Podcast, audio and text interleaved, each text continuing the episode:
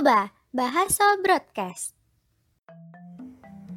Hola and welcome to today's cup of Boba, Bahaso Broadcast, where fun teaches you. This is your host Rachel, and in today's episode, I am accompanied by one of my favorite people of all time. Person sih sebenarnya. And that person is me. yes, I am alone today in this episode. But you don't have to worry because we will still have some fun. I hope. How are you, learners? And I hope you are all doing well because I personally feel very overwhelmed. So many things has happened, so many things has been going on this week that I feel like screaming. Kayak pernah gak sih kalian tuh ngerasa uh, atau lagi di posisi yang bener-bener bikin capek, nggak cuma fisik tapi itu pikiran juga.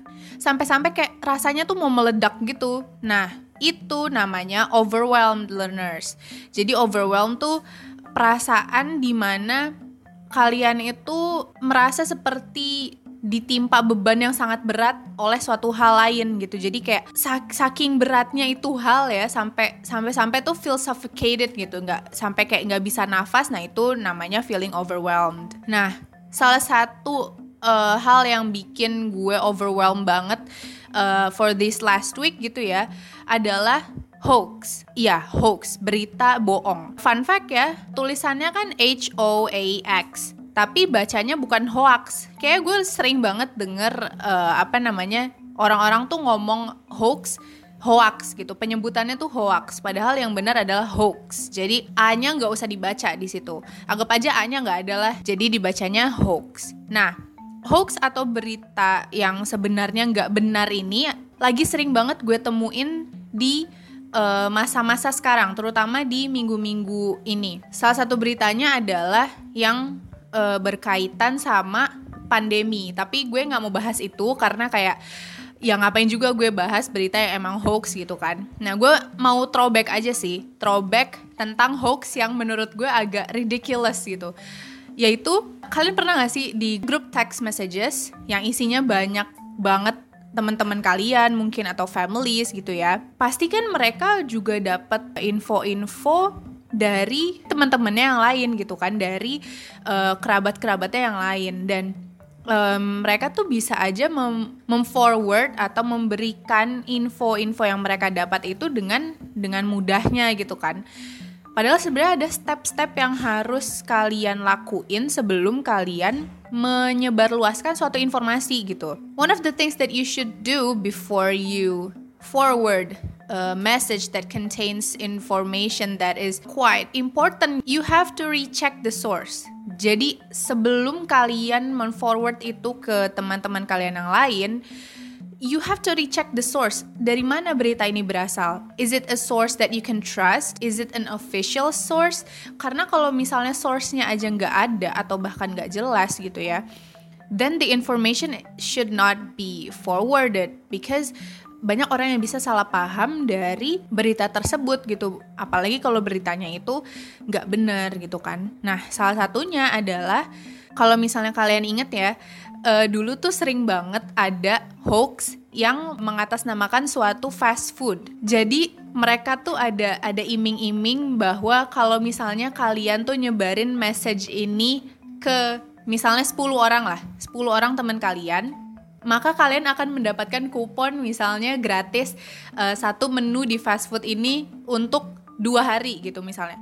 Siapa yang nggak pengen gitu kan mendapatkan si voucher atau kupon gratisan fast food ini gitu dan caranya gampang banget ya itu cuma share si link berita ini ke 10 orang teman gitulah ya udah orang akan langsung forward message ini ke 10 orang itu gitu kan demi mendapatkan se sepotong voucher gratisan ini. Nah, you can imagine how it would become a pyramid. Jadi lo sebar ke 10 orang 10 orang itu masing-masing akan nyebar lagi ke 10 orang selanjutnya gitu kan and you can imagine how how many people can be manipulated by this hoax thingy. Jadi kalian harus always check the source every time you get an information, especially it's an important information gitu ya. Jadi kalau misalnya kalian dapat hal-hal kayak gitu lagi, kalian lihat gitu loh link yang dikasih itu asalnya dari mana? Dari website official si fast foodnya kah? Atau enggak gitu. Karena kalau misalnya kalian telitiin gitu ya si linknya itu itu tuh semuanya nggak ada yang dari official site-nya gitu loh. Misalnya kayak bahaso deh bahaso.com itu kan official site-nya bahaso gitu ya. Nah kalau misalnya ada orang yang menyebarkan hoax, dapetin beasiswa bahaso selama satu tahun gitu, hanya dengan menyebarkan ini ke 10 orang lainnya gitu. If you look at the link that they give, orang-orang yang menipu ini pasti linknya itu nggak akan ke bahaso.com pasti linknya misalnya gini gratisan beasiswa bahaso.com gitu. Nggak ada gitu itu that's not our official website. So dari situ aja kalian udah bisa lihat apakah itu berita yang benar, informasi yang tepat atau bukan gitu. So, please please please recheck the source. Lalu go to their real website. Terutama brand-brand yang besar gitu ya. Pasti they have their own official website and everything that they have any discount any vouchers that they have any promotions that they offer pasti mereka akan post itu di official social media atau official websitenya mereka jadi kalau misalnya kalian menemukan hal-hal janggal kayak gitu terutama di di forwardan dari teman-teman kalian just simply go to their official websites or social medias. Kalau misalnya nggak ada terlampir any promotions yang ditawarkan seperti yang teman kalian forward itu then that's a hoax. Dan kalian harus berani untuk me remind teman-teman kalian itu untuk juga saling cek source dari berita-berita yang akan disebarkan. Gitu. Jadi si piramidnya ini tuh nggak akan terbentuk gitu kan kasihan orang-orang yang akhirnya tertipu gitu kan. Jadi we need to stop this habit of forwarding something that has no official source. Itu baru contoh contoh hoax dalam urusan promosi ya. Ada lagi hoax itu yang bentuknya itu informasi yang menakutkan. Misalnya kayak uh, health gitu ya, health health information.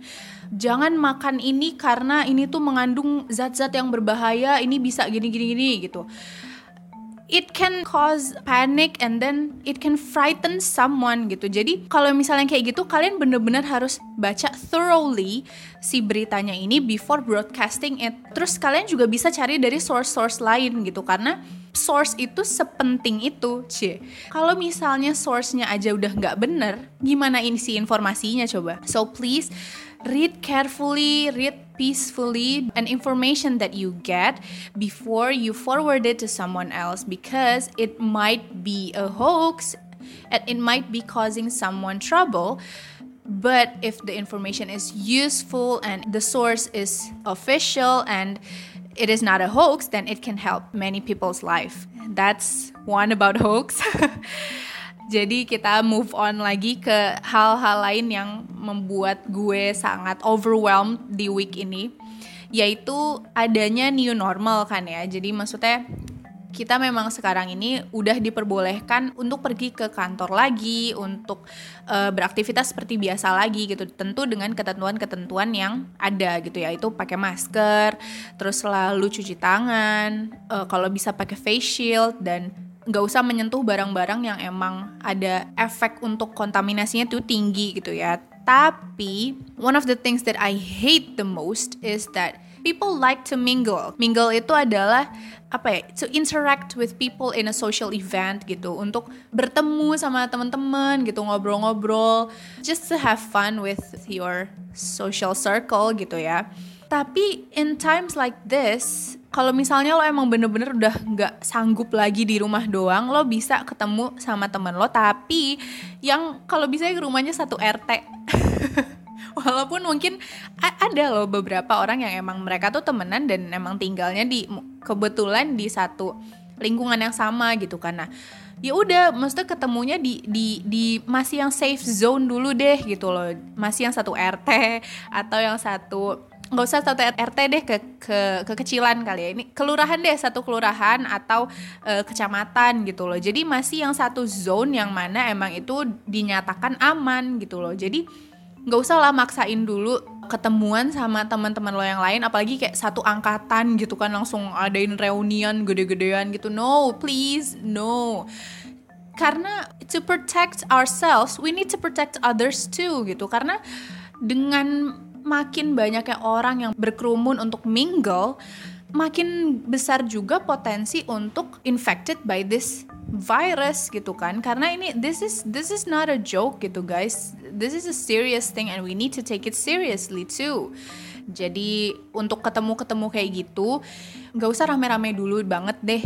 Keep the circle small and then keep the keep the distance far eh gimana ya pokoknya keep the circle small tapi tetap juga jaga jarak dan jangan terlena atau terbuai dengan si new normal thingy ini gitu kalau misalnya emang masih bisa virtually eh, masih bisa video call just do that untuk sekarang gitu loh. Nanti the longer we stay home, the faster the curve will go down juga. But enough with the overwhelming things ya. Kayak sekarang kita breathe in, breathe out. Huh. Sekarang kita mulai bahas ke hal-hal yang uh, heartwarming aja.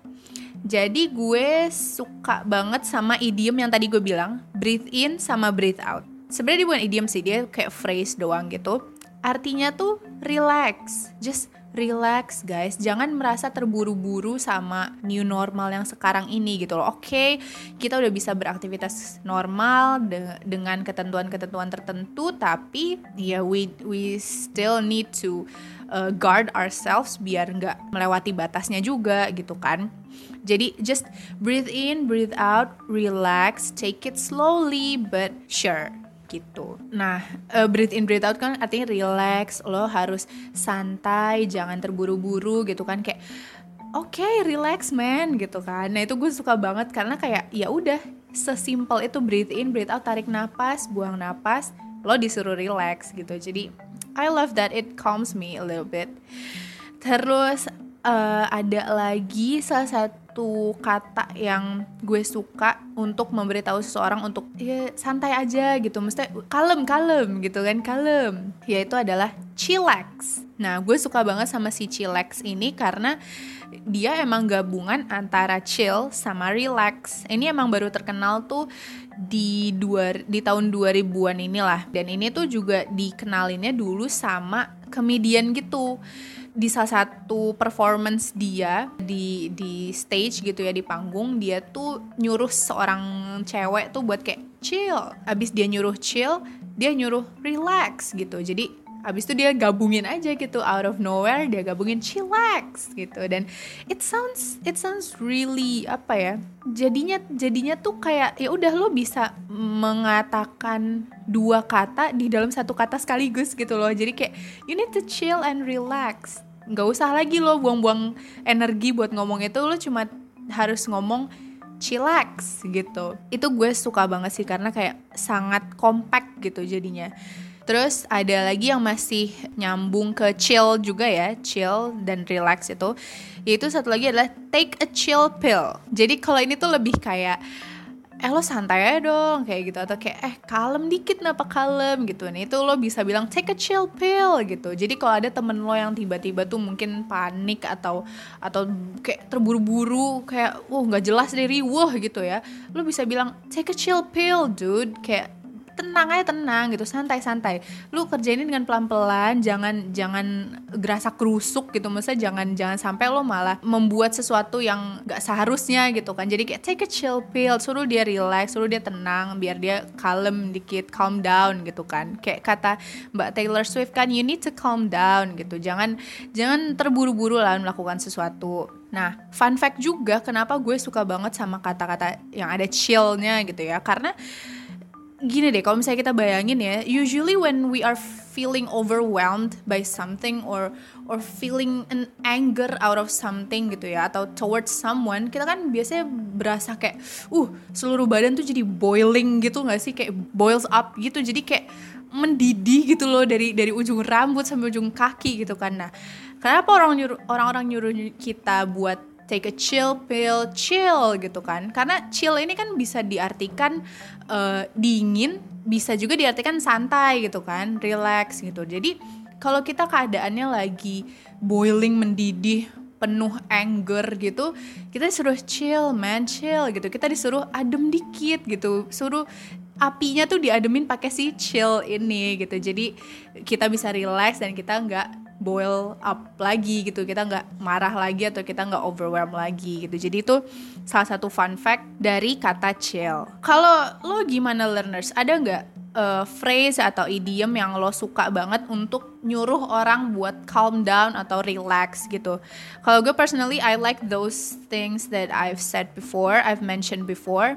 If you have any other phrases or idioms that you uh, usually use to tell someone to calm down, you can DM us on Instagram at bahaso.com bahaso d o t c o m.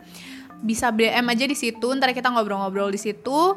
Atau boleh komen juga di postingan-postingan Bahaso. Dan kalau misalnya kalian ada ide juga untuk next guest di Cup of Boba, kalian juga boleh DM kita di Instagram atau komen di postingan kita atau mention kita di Twitter at Bahaso atau any particular topic that you would like for us to discuss, just feel free, just mention us, just talk to us, communicate with us, okay? Have a conversation with us. Kita senang banget kok bis kalau misalnya ada a conversation sama uh, learners kalian atau if you would like to sign yourself up as a guest in Boba, boleh juga, boleh banget kalian tinggal DM kita aja deh nanti kita ngobrol selanjutnya di DM di Instagram or di Twitter oke okay? Jadi I think that's all for today's episode because gue sendirian. So thank you so much learners for listening to this cup of boba. Don't forget to follow our podcast. I'm Rachel and we'll see you in another cup of boba. Bye.